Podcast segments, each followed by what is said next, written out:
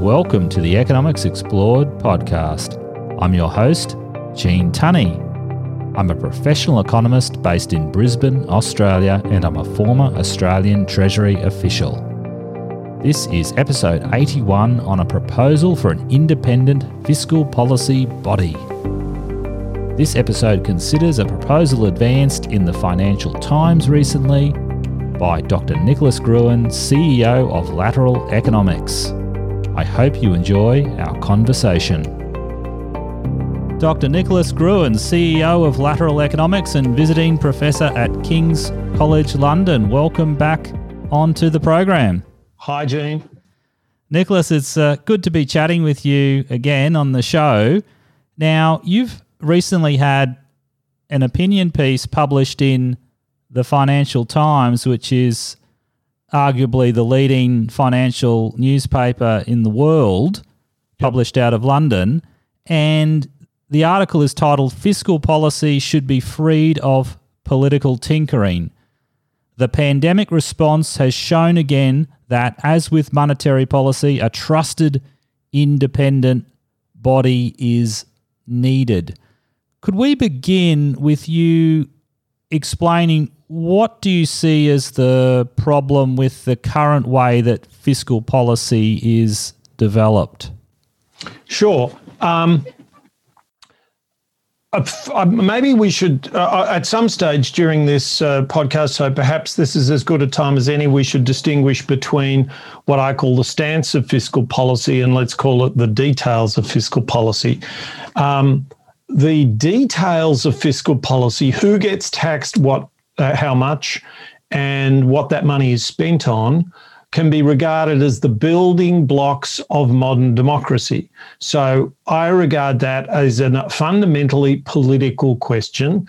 And if we imagine that it can be solved as some kind of independent technocratic exercise, then we are firstly kidding ourselves and secondly probably making ourselves servant a servant to the powerful. uh, but then, if you think about monetary policy, essentially we've got this hybrid system where fiscal policy is determined democratically and monetary policy is determined by a an in, uh, one hopes independent and expert elite.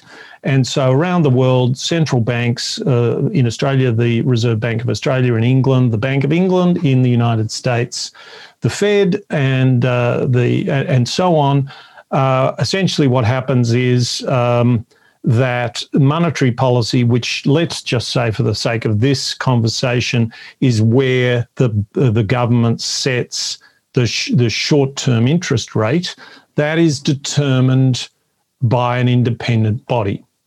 Uh, now, if you look at uh, if you look at the history of, of macroeconomic policy over the last say 30 years, one of the things that is, that is a reasonable stylized fact from that is that although mistakes have been made running monetary policy, monetary policy has been run a lot better than fiscal policy, and in fact, we're now in a situation where we have where we have discovered the hazards of relying too heavily on monetary policy to stimulate a pretty sluggish economy. Um, and we, in, you can definitely argue that one of the reasons we found ourselves doing that is that fiscal policy, that the, our democratic politicians would not manage fiscal policy responsibly for counter-cyclical purposes. That is, they wouldn't adjust their ambitions for the budget deficit or surplus principally to, ma- to help stabilize the economy. They had all kinds of political agendas. Uh, and so here we are in a situation where we've maxed out on monetary policy, which is independent, partly because it's independent, and fiscal policy is still of the plaything of political positioning uh, and so on and so forth. And so I want to find a way to think about fiscal policy and say, accepting the necessarily political nature of fiscal policy, how can we build something to fiscal policy which is a bit like monetary policy? And what I've done, what I've said there is that the, the budget stance, the, the fiscal stance or the budget deficit or surplus is a different thing to all the details of how revenue is raised and outlays are spent, and is in fact quite analogous to setting interest rates. So that's the case that I've made in that column. Okay. So in your column, so this was a column published on the 16th of March. I'll put a link to it in the show notes. You mention the Cameron government in the UK. You give yep. that as an example of a government where the fiscal policy at the time may have been uh, not optimal. Would you be able to yep. explain what your concerns with the Cameron government's fiscal policy was? Yeah. Well, I think I think most economists would have thought that after the depression, after the triumph of Keynesian economics, and even though Keynes was put back in his box when he became, or a vulgarized version of him became dysfunctional in the 70s, nevertheless, when we hit a really big enough road bump, uh, economists instinctively turned to fiscal policy to make sure we didn't go into another Great Depression. And so in the 2008 9 financial crash around the world, it was very impressive that. Uh, advisors to governments showed enough intellectual nimbleness, and often they don't, uh, they showed enough intellectual nimbleness to say, hang on, this is different. We've been on a long term kind of campaign to try and repair some of the damage that vulgar Keynesianism did, but this is a time for government spending. Now, what happened in the UK was that as that process took place, the government changed hands from a Labor government to a Conservative government. And the political narrative of swinging the budget towards austerity, to saying, oh my God, look at the size of the deficit, we can't live with that, and then blaming one's predecessors, the Labor Party, and saying that the Labor Party is profligate with money and all that stuff, was basically just too politically tempting for David Cameron. And I say, the new Prime Minister, and I say that I'm not very moralistic about politics. I've been up close to it. Mm. And you have to do these things.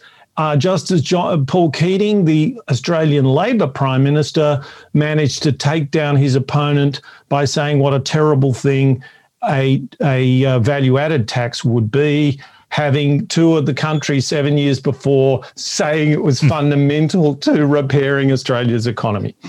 So we have to be aware that those things are going on, and and and if you look, for instance, at the at the situation of the Rudd Labor government in Australia, which was at about the same time, they took the advice essentially that their bureaucrats gave them, and you might have been one of those bureaucrats, Gene, or certainly in the organisation that mm. gave them hmm. that advice. They essentially took that advice, and what happened? Well, their conservative uh, opponents, which in Australia are called the Liberal Party, um, it was too easy for them to say, oh, well, Labor governments are just profligate with money. They're just throwing, the, the expression was throwing money around like a drunken sailor and that and that um, that uh, that meme, uh, that that uh, that line uh, stuck, and it sort of scared the Labor Party, the Australian Labor Party, into promising when they would deliver a surplus and all kinds of all kinds of nonsense. When you can't promise, if if you're really engaging in proper counter-cyclical fiscal policy, of course you can't say when you're going to hit surplus.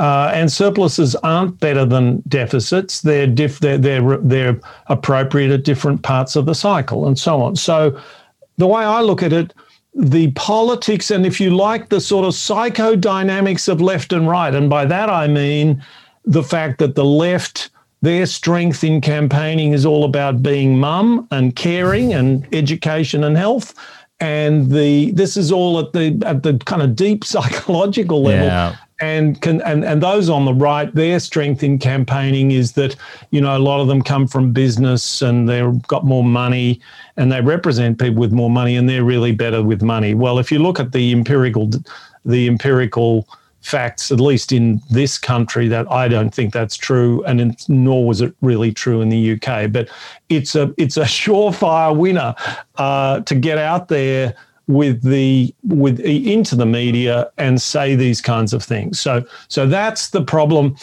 Either uh, and and as you'll see a lot of people who argue for independent fiscal policy or for these kinds of disciplines, like, for instance, the balanced budget amendment, particularly in the United States, they're arguing it from a position that deficits that are too large are kind of inherently bad. I'm arguing it from a different position, which is that the cycle is inherently um, unpredictable. And sometimes you're going to want to run larger surpluses than governments will want to run. And at other times, you'll actually want r- larger deficits than governments will feel comfortable running. Uh, so that's the that's the idea of uh, that's the idea behind trying to stiffen the spine of governments with more independent advice or control of this thing of, of something which can affect the fiscal stance without with while having minimal effect on who gets taxed how much and w- what outlays are spent on. Yes, okay. Uh, yes, thanks for reminding me of the Rudd government's uh, stimulus. So, the way I've described it in the past is uh, I mean, I was in the engine room at the time. So, yeah. Uh, whereas people like Ken Henry and uh, well, I guess Andrew Charlton in Rudd's office, they were in the yeah. on the bridge. well, yeah, but I had right. had the occasional trip up to the bridge. but yes, we had to find the make sure the money was was there. The borrowing got done on time. It was a fascinating, yeah, yeah, e- extremely fascinating experience. Uh, I, I remember talking to Andrew Charlton. I think it was in about November 2008. And I said, and, and at this stage, Andrew was saying to me, well, of course, we can't go into deficit. We can't have a stimulus that with our limit for how much we can spend on the stimulus is how much the surplus is. And I just said, that's ridiculous. I mean, you need to have us, you need to have us, uh, uh, uh, you need to spend well into deficit given what's happened. And sure enough, once the advice from Treasury strengthened that view and they thought about it a bit more, um, uh, uh, uh that that's what we did. Um, yeah. And we did the right thing, and the government got into pretty bad political trouble for doing the right thing, just as the, uh, uh, you know, uh, on the other side of the world, uh, David Cameron, the new Conservative Prime Minister, did the wrong thing and got a lot of credit for it. Mm-hmm. That, go figure, you know? I, yes. Uh, we'll have to come back to that issue of uh, whether there's any correlation between political parties, the, but the actual uh, ide- ideological stance and, and budget outcomes. I think generally you're you're probably right there. I mean, like we've had examples in Australia. We've had we've had good governments on both sides of politics, mm. and we've had bad governments on yeah. on, on, both yeah. sides when it comes to yeah. fiscal management. And we've had a bad media all the way through. Right. yeah. Except, for, except, for, us, of course. Jim. Yes, yes, of course. So and nibbling nibbling at the edge. Ah, uh, yes, yes. So I want to ask about like you, you compare it with monetary policy. So we've got an independent central bank because we made the we realized that you need an independent central bank to have credibility that the central bank will keep inflation low. It will run monetary policy in such a way that it it will keep inflation low, anchor those inflationary expectations as they say.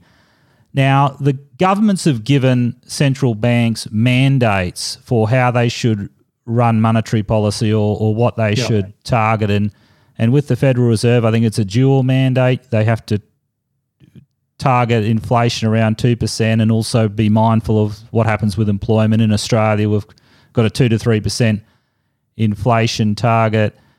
I think it's uh, is it over the I'm trying to trying to remember the exact the way we phrase it, but they, they also have to be mindful of what it means for economic growth. Yeah.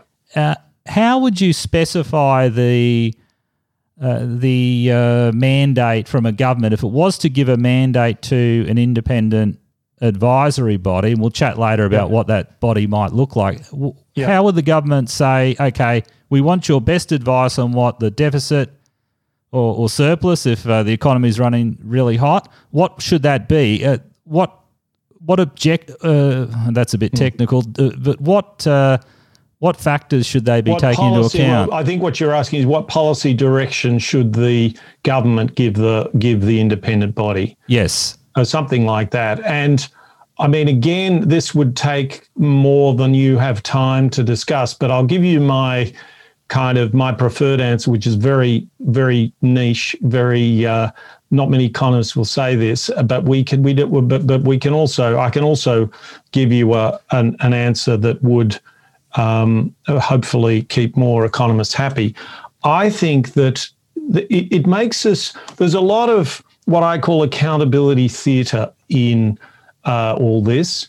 And it makes us feel good to say we're imposing the policy requirements on the bank and then it, on a central bank, and then it has independence in delivering those. But it's not at all clear to me that that makes a lot of sense. Uh, the the um, the consensus, the professional consensus moves around. Uh, these ba- the central banks tend to follow the professional consensus, whatever. Um, so, a, I'm not sure it's a good thing to impose the target, but if you do, they ignore it. So the ECB, the European Central Bank, ignores the inflation um, the inflation mandate when it wants to do something else. When when the uh, pardon my it's not racism, it's culturalism or whatever. But when the Germans t- keep insisting on uh, on on sort of uh, very old-fashioned and basically, in my opinion, wrong principles of fiscal policy, in Australia we have. Uh, for the entire term of the current governor, he's not met his his inflation target. Uh, he kind of wants to, but but but there isn't. uh, So, so we sort of set up the theatre as if this is strict accountability, and it's actually not. It's it's giving a group of expert people the authority to do the best they can. They know what we care about, which is inflation and unemployment together. We know, they know that we want them to get the best optimum they can get. And us pretending that it makes a lot of sense for us to say more about that and specify that further, or that if we do, it will actually uh, it will it will actually get through to the system. Um, uh, the, the the the the facts suggest otherwise. So that's my rather, you know, it's it's not radical in terms of its upshot, but it's a bit radical in terms of the way people have discussed this. Um, if you want me to specify what kind of fiscal, what kind of long-term fiscal policy agenda uh, we should have, there are various fiscal rules that they proved up in the United Kingdom. The, the Blair government committed itself to some long term fiscal rules. Um, from memory, it was something like targeting a debt to GDP ratio of 40% or something like that. Um, as I say, I'm not sure that they make much sense as the government imposing this thing on on the uh, independent uh, managers. But but but if you want to do it, you'll it'll look a bit like a, an inflation target. You'll say we you know through the cycle, this is the kind of thing we want you to aim for. Okay.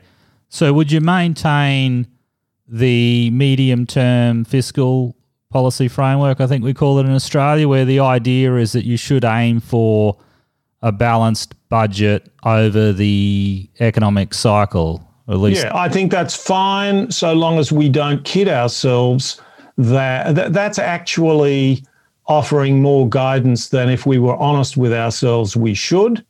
Um, because we don't know what the next 10 years is going to look like. And we don't know if there's a war going to be on. Um, but, but as a general starting point, that's a good starting point. We're not doing this to set up some fiscal free for all. Uh, but we, but, but, but, uh, you know, all these rules, we, we don't know the answer to these things. And it isn't at all clear that the political layer should answer it. Um, it doesn't in banking. Uh, well, you can say that it does in the sense of, you can say that it does in the sense of an inflation target, but then maybe we've got an inflation target just because we can by uh, if you compare that with financial stability, which is another objective of the central bank, we don't tell them what financial stability is. We have to, they have to make those judgments. And so I'd say something pretty similar about fiscal policy. Okay. I guess where I would, I, I'm not necessarily negative about your idea. I think it's a, it's a very interesting idea and offers a lot of potential.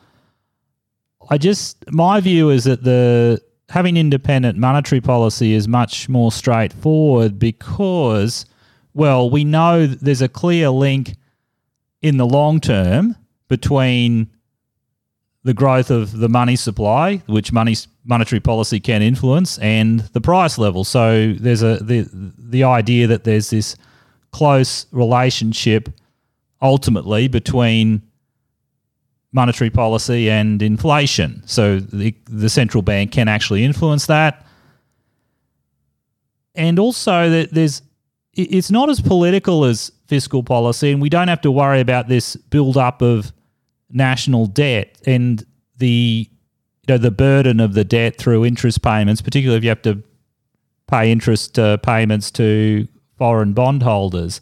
So that's why I've been thinking that okay, I think this is a this is potentially a great idea. There are just it's just going to be a lot more challenging than than fiscal than uh, monetary policy, and therefore you need to think carefully about what that mandate is, and also how you constitute the the body and the mm. rules around that. So, what yep. thinking have you done around what that advise? Is it an advisory body? Does it have ultimate authority over the budget?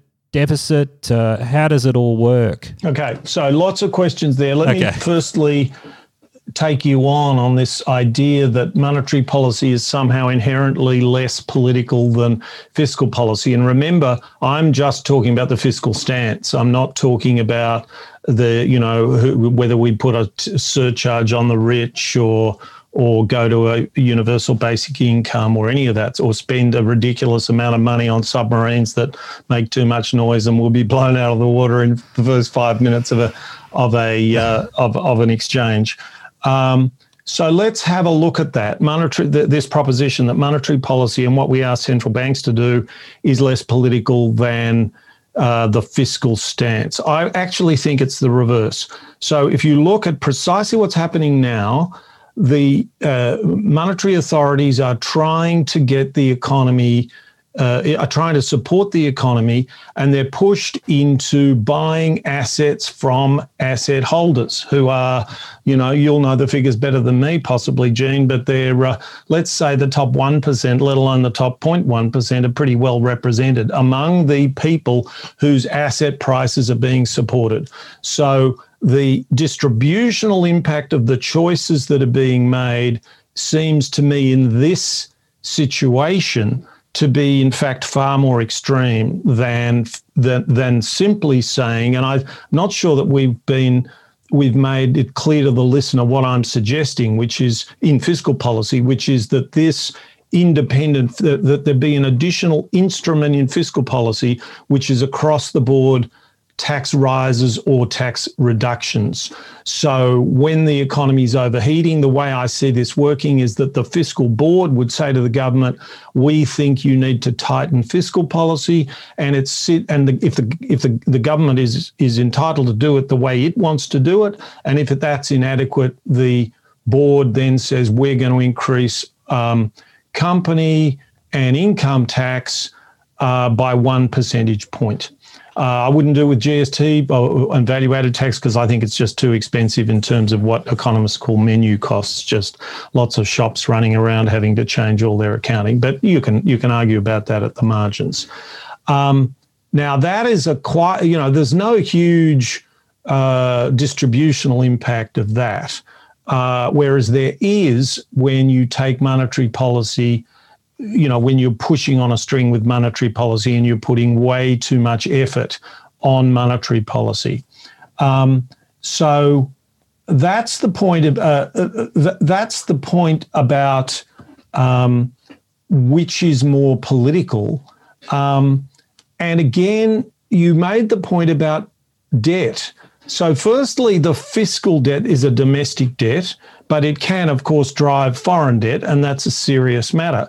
But look at the situation that we've got ourselves in with quantitative easing. We've got the balance sheet of the central banks has gone through the roof, asset prices are through the roof, house prices are through the roof, interest rates are at rock bottom. Now, I don't, there are not many people who've made out a very compelling story about how we get out of this. Because the moment there's, you know, we just tickle interest rates up, house price, people will panic with house prices and so on. So, um, I think a more sophisticated view of an economy is not uh, certainly a developed economy like Australia's and all the ones we've been talking about is not that foreign debt is some hard constraint and therefore has to be treated separate, uh, separately in a in a in a functioning developed international economy you need to avoid major disruption and foreign debt can do it government debt can do it uh, although it's not a hard constraint uh, but it can still do it and household debt and corporate debt can do it and uh, so I don't think we get this get out of jail free card with monetary policy. I think we end up in a in a, arguable, certainly if you're having to overuse an instrument, we actually end up in a worse position, not a better one. Okay, so how, yeah. how did I go in persuading you? Oh no, I'm still. I've, I've got an open mind about this yeah, for no, sure. Right. I, I, I, just think that to... I just think our politicians will be very reluctant to to give oh, up. That's their, a different matter. Yeah, that's a different matter. We can talk about that as a separate question. Yeah, uh, I, I, guess uh, I think that they'll be very reluctant to to give it up, and also, I mean, the very nature of our representative democracy, it was it was developed to control the spending of the king. I think wasn't it back in. Mm. Uh, Mm. In well, this was the I think one of the origin one of the reasons we had the English Civil War. Yep. And after all, the, the UK Prime Minister is the first Lord of the Treasury because it's the, the Treasury that's the most important department in uh, in a government. It, it's the one that looks after the money. Uh, so, yeah, I'm just wondering about that. And like there are all these judgments that have to be made. That that's why, yeah, you, uh, in my view, you have to be very specific or very careful in developing that mandate because whenever you you're whenever you're taxing and spending, even if you're just looking at the aggregates, that does have implications for future generations, really. Uh, particularly if you do, yeah, if it does lead to that uh, too much debt, if your debt to GDP ratio gets too high, the interest burden in the budget is too high. So that that's all that that's my yeah, main concern. Things, yeah, so all of those things apply to monetary policy uh, in different ways, and I'm arguing that they apply more. Certainly, when in extremis, where you've been pushed into using monetary policy because of inadequate uh, use of fiscal policy. Um, as for your point about future generations, what we typically do in uh, you know western political theory and western political practice is if future generations are involved we don't tr- we are wary of the judgments made by politicians who only have to get the votes of the living. Okay yeah. Uh, so edmund burke who said that society was a, a pact between the the dead, the living, and the not yet born would be uh, w- would argue for the building of institutions, in a sense, to represent the not yet born, and that is really what we've done with courts and with monetary policy and so on. We have actually said that where that is the case, where where the where intergenerational fairness is important there is a case for trying to develop independent institutions rather than institutions that simply compete for the votes of the living. Great. That's a that's a great quote from uh, Burke. I'll have to r- link to that in the show notes. Uh, good, good. I think I, I, may not have got it exactly right, but that's but if you liked it, it was. Oh, it sounds right. like Burke. Yes, yep. yes. Uh, okay, uh, just to wrap up with, uh, there was that point you said we should come. We should talk about later about uh, the, why politicians. That you know, politicians may not. They probably wouldn't choose this, but it sounds like you wanted to react to that. That politicians may re- they wouldn't actually agree to this. You- oh, yeah, yeah, yeah. I did want to react to that. I mean, I wanted to say that that's exactly right. I'm not. I'm not a fool. Um, I'm. Uh, that is what you expect, and therefore, if you have the sort of um, idea about the relationship between ideas and political practice that both Friedrich Hayek and John Maynard Keynes, from opposite ends of the ideological spectrum, thought, it is the job of people trying to think things through and then educated elites to say, yes, these things that we think are now politically impossible, we all really agree, or a lot of us really agree, that they we have to bite the bullet and we have to do this. And the examples I can give you are in Australia, tariff reform, which Max Corden, famous Australian economist, wrote in 1968 in an academic paper. Tariff policy is only of academic interest because politicians will never lower tariffs in Australia. Five years later, just five years later, there was the 25% tariff cut. 15 years later, it was all over. That was because, as much as we complain about them, politicians try to do Herculean things, heroic things, if everybody keeps badgering them and people are of one voice. The same thing is true of indirect tax uh, reform in Australia. Um, you know, John Howard, uh, that first term of his was certainly one marked by political courage, gun control, and taking on indirect tax reform. It was very close to suicidal. He got away with it, and we got some big reform out of it. So we wouldn't have got that if we, as we so often do, say, oh, well, look, uh, let's think of something else to talk about because we can't get politicians to do that. You won't instantly be able to get politicians to do that, but after, but, but if you can persuade people and people start realizing their power in a democracy and the power of elites in a democracy, it's amazing what you can do. And what I've suggested being done is certainly difficult for a politician. But if I was a politician, I'd much rather do that than tariff reform or tax reform. Much rather, like by about five times rather. Uh, the other example is climate change and carbon pricing, which in Australia we had about 15 years of skirmishing, finally got there.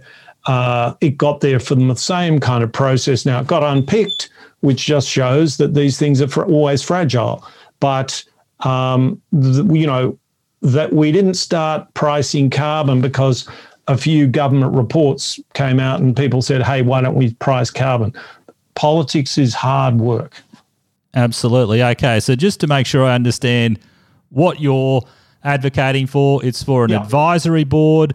It's not. Nece- it doesn't necessarily have the final decision, but it provides advice to the government probably that advice is best in, made in the public domain. Would Absolutely. That... Well, it's already got a private advisory, so which is called the Treasury. So yes. no, it, so so so essentially, my proposition to you and the listeners, Gene, is that independent that fiscal policy should be more independent and should look like more like monetary policy.